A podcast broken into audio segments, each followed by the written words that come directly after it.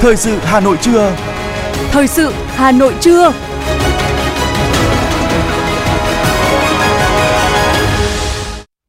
Kính chào quý vị và các bạn. Bây giờ là chương trình thời sự của Đài Phát thanh Truyền hình Hà Nội. Chương trình hôm nay thứ tư ngày 30 tháng 8 có những nội dung chính sau đây.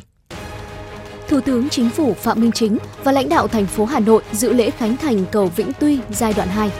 Hà Nội tuyên dương 110 người con hiếu thảo lần thứ nhất. Việt Nam đầu tư ra nước ngoài đạt hơn 416 triệu đô la Mỹ, tăng 5,2% so với cùng kỳ.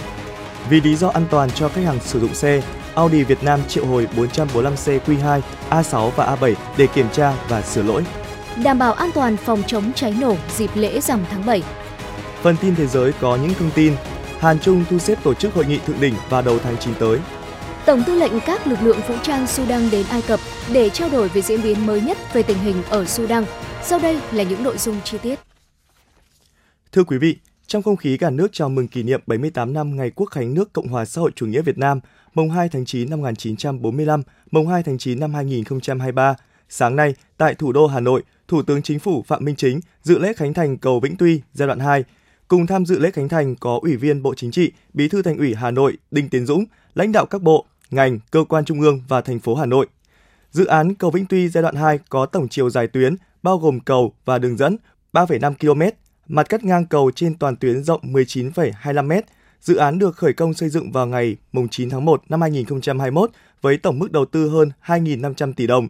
Sau khi hoàn thành giai đoạn 2, cầu Vĩnh Tuy trở thành cây cầu có chiều rộng mặt cắt ngang lớn nhất Hà Nội với 8 làn ô tô 40 m. Phát biểu tại lễ khánh thành, Thủ tướng Chính phủ Phạm Minh Chính đánh giá cao và biểu dương sự quyết tâm, nhạy bén, sáng tạo, tích cực đổi mới tư duy, cách nghĩ, cách làm của các cấp ủy Đảng, chính quyền thành phố Hà Nội cũng như sự nỗ lực của ban quản lý và các nhà thầu. Thủ tướng nhấn mạnh, mỗi cây cầu, mỗi công trình của Hà Nội phải là một sản phẩm du lịch độc đáo, vừa giải quyết vấn đề giao thông, vừa đảm bảo kỹ mỹ thuật, góp phần khai thác tối đa tiềm năng văn hóa, du lịch của thủ đô. Đặc biệt, Thủ tướng biểu dương việc thi công công trình vượt tiến bộ khoảng 4 tháng, không đội vốn và có thể sẽ tiết kiệm được vốn sau khi quyết toán. Thủ tướng giao Bộ Kế hoạch và Đầu tư chủ trì, phối hợp với Bộ Giao thông Vận tải và các bộ, ngành liên quan sớm có thông báo thẩm định báo cáo nghiên cứu khả thi phê duyệt dự án thành phần 3 vành đai 4 theo hình thức PPP, gửi Ủy ban nhân dân thành phố Hà Nội phê duyệt trong tháng 9 năm 2023 và khởi công cầu Hồng Hà, Mễ Sở trong năm 2024. Thủ tướng đề nghị các bộ ngành địa phương cùng chung sức đồng lòng để thực hiện các dự án hạ tầng, đặc biệt là hạ tầng giao thông có tính kết nối, lan tỏa cao. Thủ tướng yêu cầu các bộ ngành cơ quan chức năng và địa phương tổ chức vận hành khai thác bảo đảm an toàn, hiệu quả cây cầu. Các cơ quan, đơn vị quản lý và người dân cần chung tay chăm lo bảo dưỡng, bảo vệ các hạng mục công trình, bảo đảm công trình được khai thác hiệu quả, bền vững.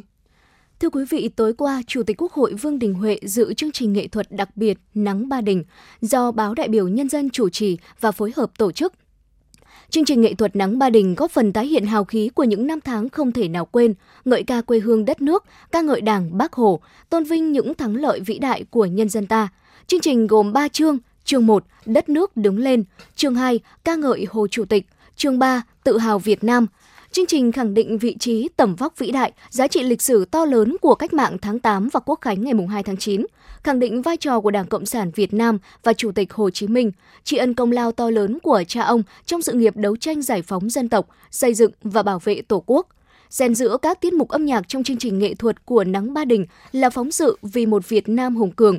Từ dấu mốc ngày 2 tháng 9 năm 1945, Đảng ta đã từng bước lãnh đạo nhân dân vượt qua mọi khó khăn thách thức, tiến kịp thời đại, đưa đất nước phát triển nhanh và bền vững, có vị thế và uy tín trên trường quốc tế.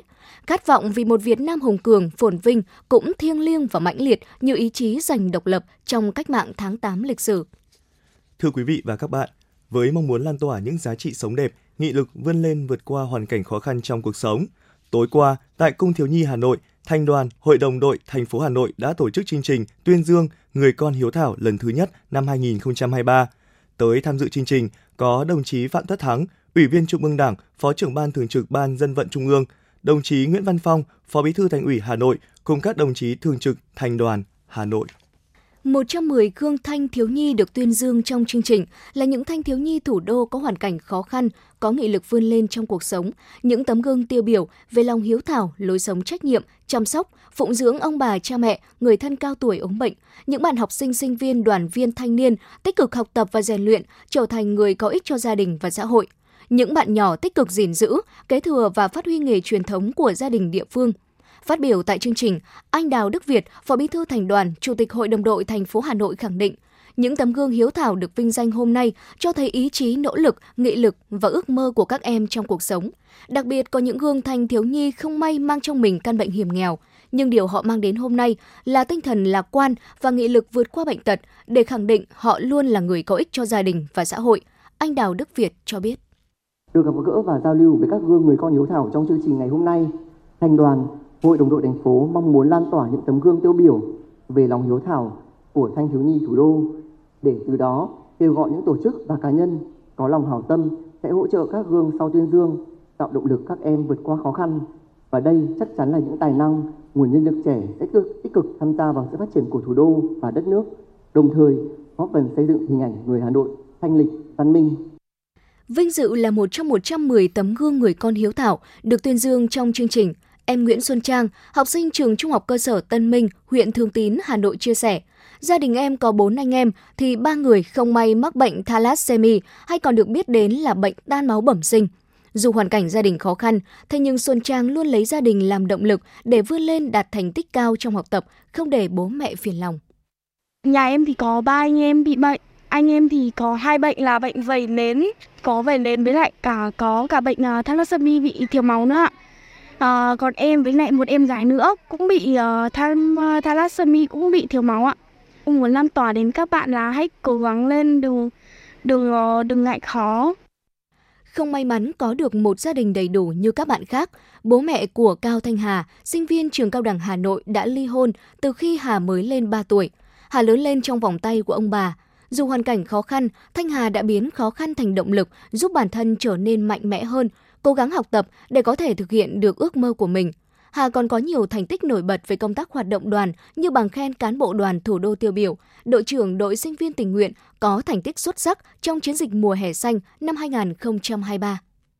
Mình cũng khá là bất ngờ khi là một trong số hơn 100 người con hiếu thảo được vinh danh trong ngày hôm nay. Cảm xúc của mình bây giờ là khá vui, hồi hộp cũng như là vẫn không tin vào sự thật là mình đã đạt được à, thành tích như vậy khi mà nhận được thông báo về ờ, đoàn thanh niên là mình có được danh hiệu là người con hiếu thảo mình cũng đã có nói chuyện với mẹ và tạo bất ngờ cho mẹ cũng như là dẫn mẹ đi trong buổi ngày hôm nay thì ờ, cũng mong là sau ờ, buổi uh, tuyên dương ngày hôm nay thì mình có thể vươn xa hơn trong học tập cũng như là đạt thêm nhiều thành tích khác của thành đoàn cũng như là trường lớp và công tác học tập của mình ạ. Tại buổi tuyên dương, đại diện các gương người con hiếu thảo đã tham gia giao lưu, chia sẻ về hoàn cảnh, những việc làm ý nghĩa cùng ý chí và nghị lực vượt lên hoàn cảnh khó khăn. Từ đó lan tỏa lối sống đẹp, không khuất phục trước khó khăn, có trách nhiệm với gia đình, bản thân và cho xã hội. Ghi nhận những nỗ lực và thành tích đạt được của các gương người con hiếu thảo, ban tổ chức đã trao tặng bằng khen của Ban chấp hành Đoàn Thanh niên Cộng sản Hồ Chí Minh, thành phố Hà Nội cho 110 gương thanh thiếu nhi tiêu biểu tham dự chương trình. Thưa quý vị và các bạn, Vu Lan là một ngày lễ lớn quan trọng của đạo Phật. Dân gian thường gọi là ngày xá tội vong nhân, là dịp để con cháu báo hiếu cha mẹ và ông bà tổ tiên. Với truyền thống văn hóa hiếu nghĩa, uống nước nhớ nguồn của dân tộc và tín ngưỡng tâm linh thờ cúng tổ tiên của người Việt Nam, ngày lễ Vu Lan của đạo Phật đã hòa quyện với triết lý tục thờ cúng rằm. Tháng 7 âm lịch hình thành lễ Vu Lan báo hiếu. Tuy nhiên, khi đời sống xã hội ngày càng phát triển, các gia đình cũng chú trọng hơn trong việc cúng bái, vì vậy, ngày lễ Vu Lan đang bị nhiều yếu tố mê tín dị đoan, biến tướng, làm trái với những điều dân dạy của giáo lý nhà Phật. Phản ánh của phóng viên Như Hoa. Theo quan niệm dân gian, tháng 7 âm lịch là tháng Vu Lan báo hiếu và xá tội vong nhân. Người dân truyền tụng qua nhiều đời rằng tháng xá tội vong nhân là thời điểm Diêm Vương mở cửa quỷ môn để cô hồn được trở về dương thế. Vì thế, trong những ngày tháng 7 âm lịch, rất nhiều gia đình bày biện mâm cúng như cháo, gạo, muối, vàng mã để các cô hồn không có nơi nương tựa, có cái ăn, có cái tiêu mà không quậy phá. Thậm chí gia chủ đặt nhiều tiền thật với quan niệm càng nhiều người giành giật đồ cúng thì gia chủ càng làm ăn phát đạt, may mắn. Chính điều này đã phần nào làm méo mó nét đẹp văn hóa truyền thống. Phó giáo sư tiến sĩ Bùi Hoài Sơn, Ủy viên Thường trực Ủy ban Văn hóa Giáo dục của Quốc hội cho rằng cái đồ vàng mã hay là những cái việc là đưa ra nhiều tiền thật hay là những cái cách bài trí nhiều khi là khoe khoang hào nhoáng ấy nó không giúp cho chúng ta thực hiện được uh, những cái điều mà theo đúng cái giá trị truyền thống. Chính vì thế nên là chúng ta cần phải nâng cao nhận thức uh, của tất cả mọi người uh, để cho mọi người hiểu rõ hơn về những cái giá trị về những cái yếu tố đạo đức nằm đằng sau cái tục cúng rằm tháng 7 để từ đó thì chúng ta có một cái ứng xử phù hợp hơn. Theo Hòa Thượng Thích Bảo Nghiêm, Phó Chủ tịch Hội đồng Trị sự Trung ương Giáo hội Phật giáo Việt Nam cho biết, thay vì chuẩn bị những đồ vàng mã đắt tiền để hóa trong dịp lễ Vu Lan, mọi người nên có những hành động thực tế để chăm sóc sức khỏe cha mẹ. Với những ai không còn cha mẹ, nên dành thời gian làm việc thiện giúp đỡ người nghèo. Đốt vàng mã không những vừa hao tài tốn của mà còn làm ảnh hưởng đến môi trường. Tích đức, tu nhân, làm việc thiện là cách báo hiếu, cách để xá tội vong nhân tốt nhất.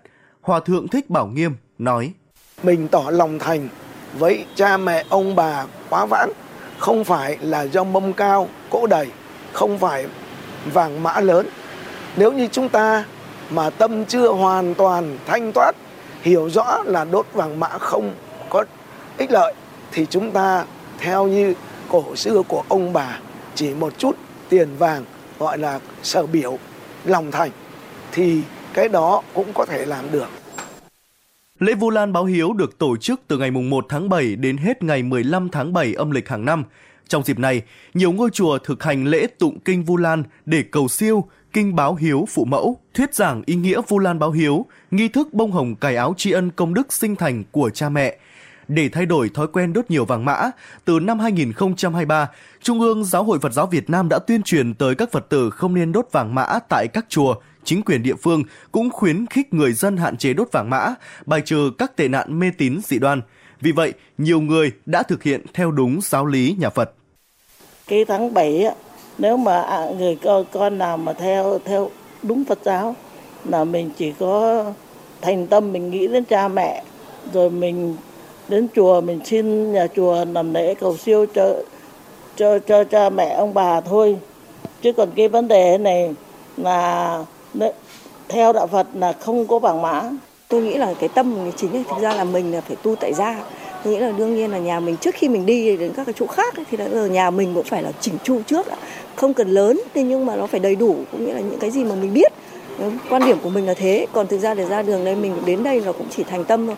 Tôi nghĩ là mình có điều kiện thì mình sẽ đi nhiều chùa hơn. Còn nếu mà không thì không có thời gian thì mình sẽ đi những cái chùa là gần nhà mình trước. Theo tôi ý, thì là ngày ờ, lễ vu lan này của bố mẹ thì mình tưởng nhớ đến bố mẹ. Thì mình mua hương hoa hoặc là mình làm một mâm cỗ chay mình thắp hương tại nhà. Không thì mình ra chùa mình mua hoa quả mình dâng lên. Còn tiền vàng mã thì theo cô không nên đốt tiền vàng mã. Tinh thần của Đại lễ Vu Lan trong đạo Phật là dạy mỗi người trong đời sống hàng ngày nên thực hiện việc báo ân, báo hiếu. Phật dạy, con người có bốn ân nặng, ân phụ mẫu sinh thành, ân thầy bạn dạy dân, ân quốc gia xã hội, ân chúng sinh đồng loại. Như vậy, lễ Vu Lan báo hiếu không chỉ có ý nghĩa tôn giáo mà còn mang tính xã hội, tính giáo dục đạo đức sâu sắc để phát huy ý nghĩa tích cực của văn hóa tín ngưỡng độc đáo, đồng thời hạn chế những tiêu cực nảy sinh trong quan niệm và thực hành lễ Vu Lan, mỗi người dân nên tìm hiểu về nguồn gốc, ý nghĩa cách hành lễ truyền thống, từ đó góp phần xây dựng nếp sống văn hóa lành mạnh trong xã hội, hướng con người tới những việc làm tốt đẹp trong cuộc sống hôm nay.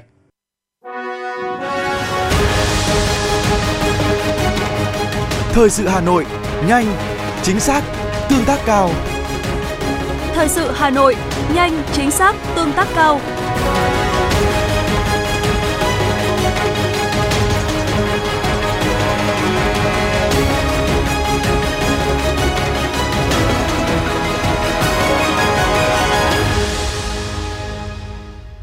Xin được chuyển sang những thông tin quan trọng khác. Thưa quý vị, Chủ tịch UBND thành phố Hà Nội Trần Sĩ Thanh vừa ký ban hành quyết định số 17 năm 2023 về chính sách ưu đãi tiền thuê đất trong các lĩnh vực giáo dục đào tạo, dạy nghề, y tế, văn hóa, thể dục thể thao, môi trường, giám định tư pháp trên địa bàn thành phố Hà Nội.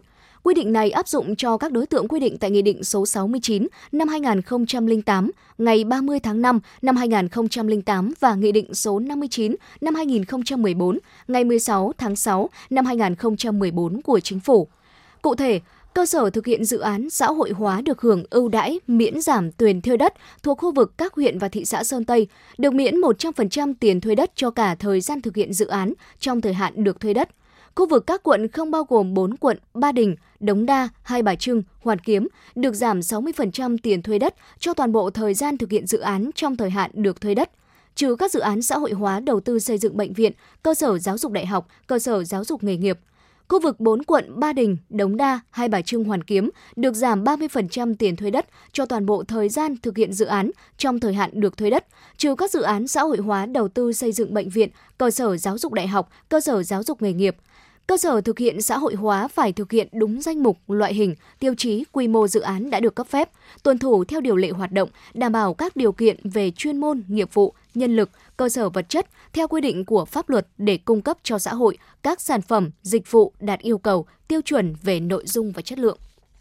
Sáng nay, Ủy ban Nhân dân quận Đống Đa đã tổ chức lễ gắn biển cụm công trình xây dựng trường tiểu học Đống Đa và trường tiểu học Kim Liên chào mừng 78 năm ngày Quốc khánh Cộng hòa xã hội chủ nghĩa Việt Nam mùng 2 tháng 9. Dự án xây dựng trường tiểu học Đống Đa và trường tiểu học Kim Liên do Ban Quản lý Đầu tư xây dựng quận Đống Đa thực hiện với mục tiêu xây dựng môi trường giảng dạy và học tập tốt cho học sinh và giáo viên, đáp ứng nhu cầu học tập của con em trên địa bàn phường, góp phần làm đẹp cảnh quan, kiến trúc khu vực. Cụm công trình xây dựng được khởi công từ tháng 9 năm 2022 và hoàn thành bàn giao đưa công trình vào sử dụng vào tháng 8 năm 2023. Quy mô tổng thể của cụm công trình gồm xây mới hai khối nhà cao tầng, 5 tầng và một tầng hầm, công trình đã được Công an thành phố Hà Nội và Sở Xây dựng nghiệm thu đảm bảo chất lượng tốt, đáp ứng yêu cầu về kỹ thuật, mỹ thuật và phòng cháy chữa cháy. Với cơ sở vật chất được đầu tư mới, đồng bộ, quy mô khang trang đạt danh hiệu trường chuẩn quốc gia, trường tiểu học Đống Đa và trường tiểu học Kim Liên sẽ trở thành địa chỉ thu hút học sinh trong khu vực và vùng lân cận, giảm tải học sinh cho một số trường trong quận hiện đã quá tải. Thưa quý vị, hưởng ứng cuộc vận động tiết kiệm năng lượng, tiến tới thực hiện thành công chương trình mục tiêu quốc gia của chính phủ về sử dụng năng lượng tiết kiệm và hiệu quả. Sáng nay, Hội Nhà báo Việt Nam tổ chức diễn đàn nâng cao tuyên truyền về sử dụng hiệu quả năng lượng cho phát triển bền vững. Diễn đàn được tổ chức nhằm phát huy, nâng cao vai trò của báo chí trong công tác tuyên truyền, góp phần cho sự phát triển bền vững của đất nước. Bên cạnh đó, diễn đàn là một hoạt động mang ý nghĩa thiết thực, góp phần nâng cao nhận thức về vai trò, trách nhiệm, lợi ích của người dân, doanh nghiệp trong việc sử dụng năng lượng hiệu quả. Tại diễn đàn, đại diện các cơ quan báo chí, các nhà quản lý, các doanh nghiệp, chuyên gia kinh tế cùng trao đổi, thảo luận về thực trạng, tiềm năng phát triển ngành năng lượng, những mô hình công nghệ tiết kiệm năng lượng, những chiến lược tuyên truyền sáng tạo, hiệu quả cho sự phát triển ngành năng lượng Việt Nam trong thời gian tới. Từ đầu năm đến nay, tổng vốn đầu tư của Việt Nam ra nước ngoài cấp mới và điều chỉnh đạt hơn 416 triệu đô la Mỹ, tăng 5,2% so với cùng kỳ. Thông tin được Cục Đầu tư nước ngoài, Bộ Kế hoạch và Đầu tư mới công bố. Trong đó, ngành bán buôn bán lẻ là ngành có số vốn đầu tư lớn nhất chiếm 36% tổng vốn đăng ký đầu tư ra nước ngoài. Tiếp đến là ngành thông tin truyền thông và sản xuất, phân phối điện, có 23 quốc gia, vùng lãnh thổ nhận đầu tư của Việt Nam trong 8 tháng năm 2023, dẫn đầu là Canada, tiếp theo lần lượt là Singapore, Lào, Cuba. Thưa quý vị, chiều qua, nhà nhập khẩu phân phối Audi tại Việt Nam, công ty trách nhiệm hữu hạn ô tô Á Châu thông báo triệu hồi 445 xe các dòng A6, A7 và Q2 do lỗi liên quan tới hệ thống nhiên liệu và trụ C. Theo đó, Audi Việt Nam quyết định thực hiện triệu hồi 197 xe Audi Q2 có thể bị ảnh hưởng được sản xuất từ ngày 1 tháng 1 năm 2017 đến ngày 29 tháng 5 năm 2021. Đối với xe Audi A6 và A7, hãng xác nhận số lượng xe Audi A6 và A7 bán ra tại thị trường Việt Nam thuộc diện triệu hồi là 248 chiếc, được sản xuất từ ngày 1 tháng 1 năm 2019 đến ngày 14 tháng 12 năm 2022 theo diện nhập khẩu và phân phối. Chương trình triệu hồi diễn ra từ ngày 28 tháng 8 năm nay tới ngày 30 tháng 9 năm 2026 và đã được đăng ký với Cục Đăng kiểm Việt Nam để phối hợp giám sát.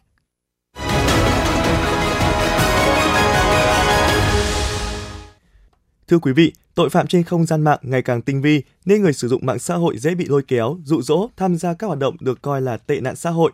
Trước thực trạng nêu trên, các cơ quan chức năng tăng cường phối hợp đấu tranh, triệt phá. Các địa phương chủ động xây dựng kế hoạch phòng chống tệ nạn xã hội với những kịch bản linh hoạt. Tại Hà Nội, Ủy ban nhân dân thành phố giao các sở, ngành, chức năng nghiên cứu, ứng dụng thành tựu khoa học công nghệ phục vụ công tác phòng chống ma túy, mại dâm, mua bán người. Các đơn vị, nhà trường tuyên truyền, tổ chức các buổi nói chuyện chuyên đề, sinh hoạt ngoại khóa nhằm trang bị cho học sinh sinh viên kỹ năng giao tiếp, ứng xử phù hợp trên không gian mạng, góp phần giúp mỗi người chủ động tránh xa cạm bẫy. Chào mừng ngày Quốc khánh mùng 2 tháng 9, quận Hoàn Kiếm và Ủy ban nhân dân các phường đã chỉ đạo lực lượng thường xuyên duy trì kiểm tra, xử lý các trường hợp vi phạm về đô thị như an toàn giao thông, bảo vệ môi trường trên địa bàn. Tại buổi kiểm tra, các lực lượng chức năng phường Hàng Gai, Hàng Trống kiểm tra xử lý vi phạm trật tự đô thị, lấn chiếm vỉa hè lòng đường, dừng đỗ xe sai quy định, tháo rỡ mái che, mái vẩy biển quảng cáo. Bên cạnh đó cũng tuyên truyền tới cơ sở kinh doanh, cơ sở lưu trữ cũng như các mặt hàng thương mại, dịch vụ ăn uống trên địa bàn và tổ chức điều chỉnh trang cơ sở của mình để tạo khung cảnh đô thị hiện đại và văn minh. Vào khoảng 23 giờ đêm qua, nhà hàng Nét Việt tại khu đô thị Kim Văn Kim Lũ Đại Kim Hoàng Mai Hà Nội đã xảy ra cháy, khói đen bốc cao. Nhận được thông tin, lực lượng phòng cháy chữa cháy địa phương đã có mặt. Ba xe chữa cháy và hàng chục chiến sĩ lực lượng phòng cháy chữa cháy và cứu hộ cứu nạn, công an quận Hoàng Mai đã đến hiện trường hỗ trợ dập lửa.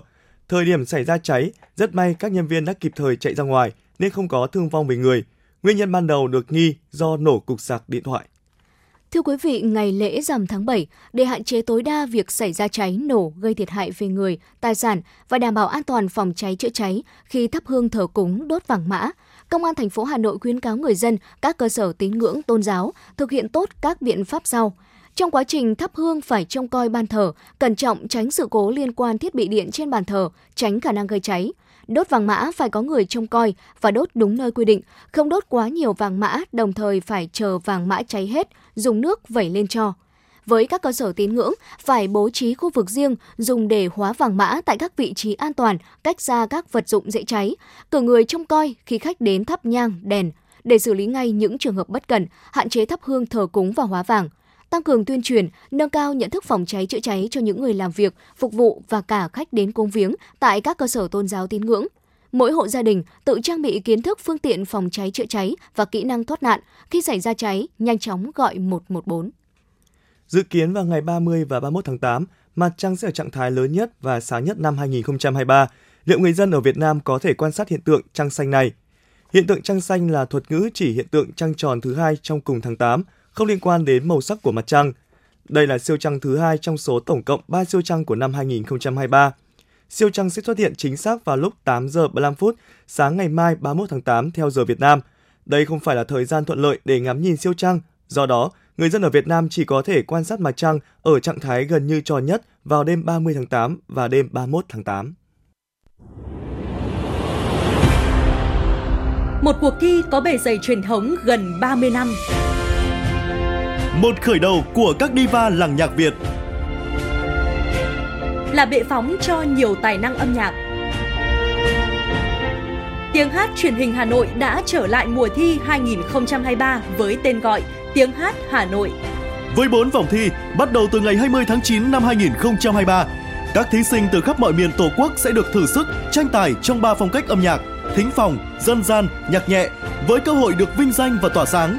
Vòng chung kết được tổ chức ngày 28 tháng 10 năm 2023 tại thủ đô Hà Nội. Giải nhất cuộc thi trị giá 200 triệu đồng, các giải nhì, giải ba và giải chuyên đề đều có giá trị cao và được các nhà tài trợ trao thêm những giải thưởng đặc biệt. Tiếng hát Hà Nội 2023, một cuộc thi, một cơ hội so tài và tỏa sáng.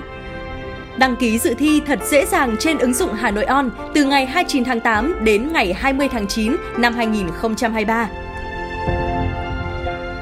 Tiếng hát Hà Nội chắp cánh cho các tài năng.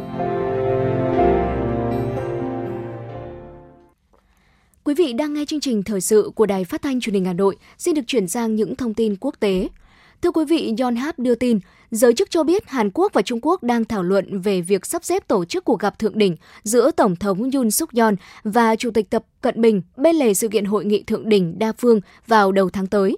Các cuộc thảo luận diễn ra trong bối cảnh quan hệ song phương dường như đang tan băng sau những căng thẳng gần đây liên quan đến phát biểu của ông Yoon về Đài Loan và cảnh báo ngầm của đại sứ Trung Quốc tại Seoul đối với Liên minh Hàn Mỹ.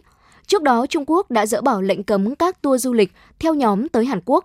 Lệnh cấm được áp dụng hơn 6 năm giữa lúc cảnh căng thẳng về việc Hàn Quốc cho phép Mỹ triển khai hệ thống phòng thủ tên lửa tầm cao giai đoạn cuối. ngày 29 tháng 8, Tổng tư lệnh các lực lượng vũ trang Sudan, tướng Abdel Fattah Burhan đã rời thành phố Port Sudan trên Biển Đỏ để đến Ai Cập trong chuyến đi đầu tiên ra nước ngoài kể từ khi xảy ra giao tranh giữa quân đội và nhóm bán quân sự đối địch, lực lượng hỗ trợ nhanh hồi tháng 4 vừa qua. Theo thông báo của Hội đồng Chủ quyền Sudan, tướng Buhan, Chủ tịch Hội đồng, sẽ hội kiến Tổng thống Ai Cập Abdel Fattah al-Sisi để trao đổi về diễn biến mới nhất về tình hình ở Sudan và quan hệ song phương giữa hai nước. Cảnh sát Cộng hòa Ship đã bắt giữ 21 người liên quan đến các vụ đụng độ bạo lực giữa người nhập cư và cư dân của một cộng đồng ở miền Tây nước này, nơi có một lượng lớn người xin tị nạn. Trong số những người bị bắt giữ có cả người nhập cư, người xin tị nạn và người dân địa phương.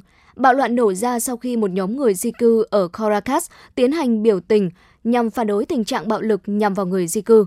Cảnh sát đã phải sử dụng hơi cay và vòi rồng để giải tán những đám đông gồm người di cư và người ship gốc Hy Lạp. Vụ việc khiến một sĩ quan cảnh sát bị thương nhẹ do trúng bom xăng. Một tòa án cấp cao tại Pakistan đã hoãn thi hành án tù vì tội hối lộ đối với cựu thủ tướng Imran Khan. Cụ thể, người phát ngôn của đảng Tehreek-e-Insaf do ông Imran Khan lãnh đạo cho biết tòa án cấp cao Islamabad đã yêu cầu tạm dừng thi hành phán quyết của tòa sơ thẩm phạt tù 3 năm với vị cựu thủ tướng này. Tương tự, luật sư đại diện của ông Imran Khan xác nhận tòa đã hoãn bản sơ thẩm về các tội danh tham nhũng đối với thân chủ của mình. Hiện vẫn chưa rõ liệu điều này có đồng nghĩa rằng ông Imran Khan sẽ được trả tự do hay không. Cựu Tổng thống Mỹ Donald Trump sẽ bị xét xử vào ngày 4 tháng 3 năm 2024 liên quan tới cáo buộc nỗ lực đảo ngược kết quả bầu cử Tổng thống Mỹ năm 2020. Thông tin được thẩm phán Tania Chutkan cho biết, ông Chutkan đã từ chối yêu cầu từ nhóm pháp lý của cựu Tổng thống Trump về việc hoãn vụ kiện liên bang cho đến tháng 4 năm 2026. Cơ quan biến đổi khí hậu Copernicus cho biết thảm họa cháy rừng kéo dài 11 ngày ở Đông Bắc Hy Lạp đã phá hủy một khu vực rộng hơn cả thành phố New York của Mỹ. Đây là vụ cháy kinh hoàng nhất ở châu Âu trong nhiều năm qua. Nó thiêu dụi những vùng cây xanh tươi tốt thành than, phá hủy nhà cửa và sinh kế của người dân. Các nhà chức trách lo ngại có thể tìm thấy thêm nhiều thi thể khi ngọn lửa được dập tắt, vì Everest là tuyến đường qua lại phổ biến vào Liên minh châu Âu của hàng nghìn người di cư và tị nạn mỗi năm.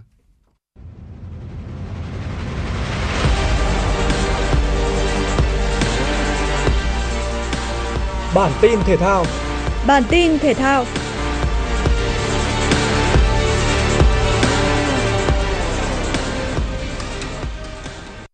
U23 Việt Nam sẽ tham dự vòng loại U23 châu Á 2024 với thành phần tốt nhất sau khi lực lượng đã được chọn lọc và thi đấu qua các giải Doha Cup, SEA Games 32 và U23 Đông Nam Á 2023.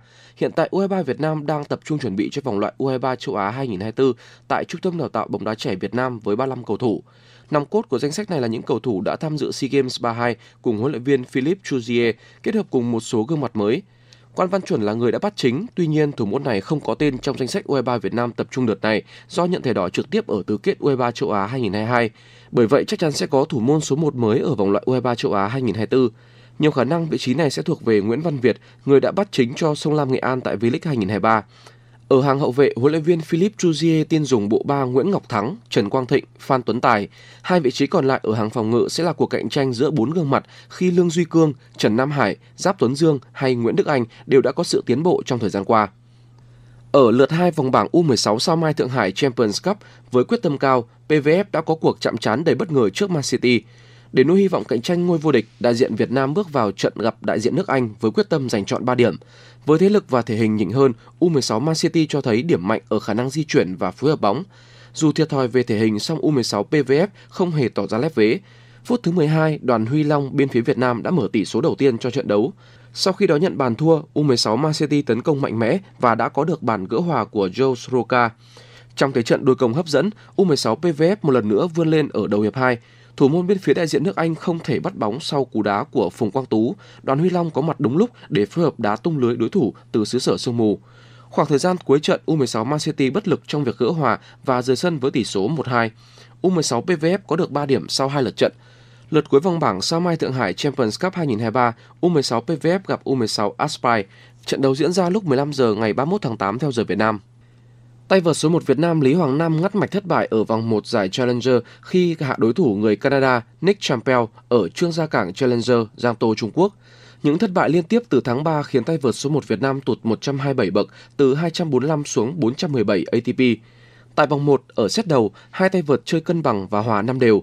bước ngoặt đến ở ván 11, Champel kết thúc set với chiến thắng 7 năm.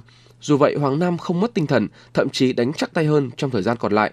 Ở set 2, anh tiếp tục thắng ở ván 4 trước khi duy trì lợi thế để thắng 6-3. Tay vợt 26 tuổi tiếp tục khởi đầu tốt ở set 3 khi thắng ngay ván đầu tiên. Sau đó Hoàng Nam thắng tiếp ở ván 7 và thắng chung cuộc 6-2. Ở vòng 1, Lý Hoàng Nam đã hạ đối thủ Canada Nick Champel với tỷ số 5-7, 6-3 và 6-2. Bước vào vòng 2, anh chạm trán với tay vợt thứ 379 ATP Colin Sinclair đến từ quần đảo Bắc Mariana.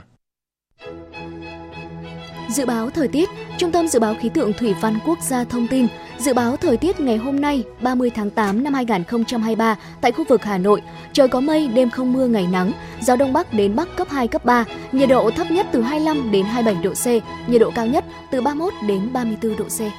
Quý vị và các bạn vừa nghe chương trình thời sự của Đài Phát thanh Truyền hình Hà Nội, chỉ đạo nội dung Nguyễn Kim Khiêm, chỉ đạo sản xuất Nguyễn Tiến Dũng, tổ chức sản xuất Trà My. Chương trình do biên tập viên Nguyễn Hằng, phát thanh viên Hoàng Long Thu Thảo và kỹ thuật viên Duy Anh thực hiện. Hẹn gặp lại quý vị trong chương trình thời sự 19 giờ tối nay. Thân ái chào tạm biệt.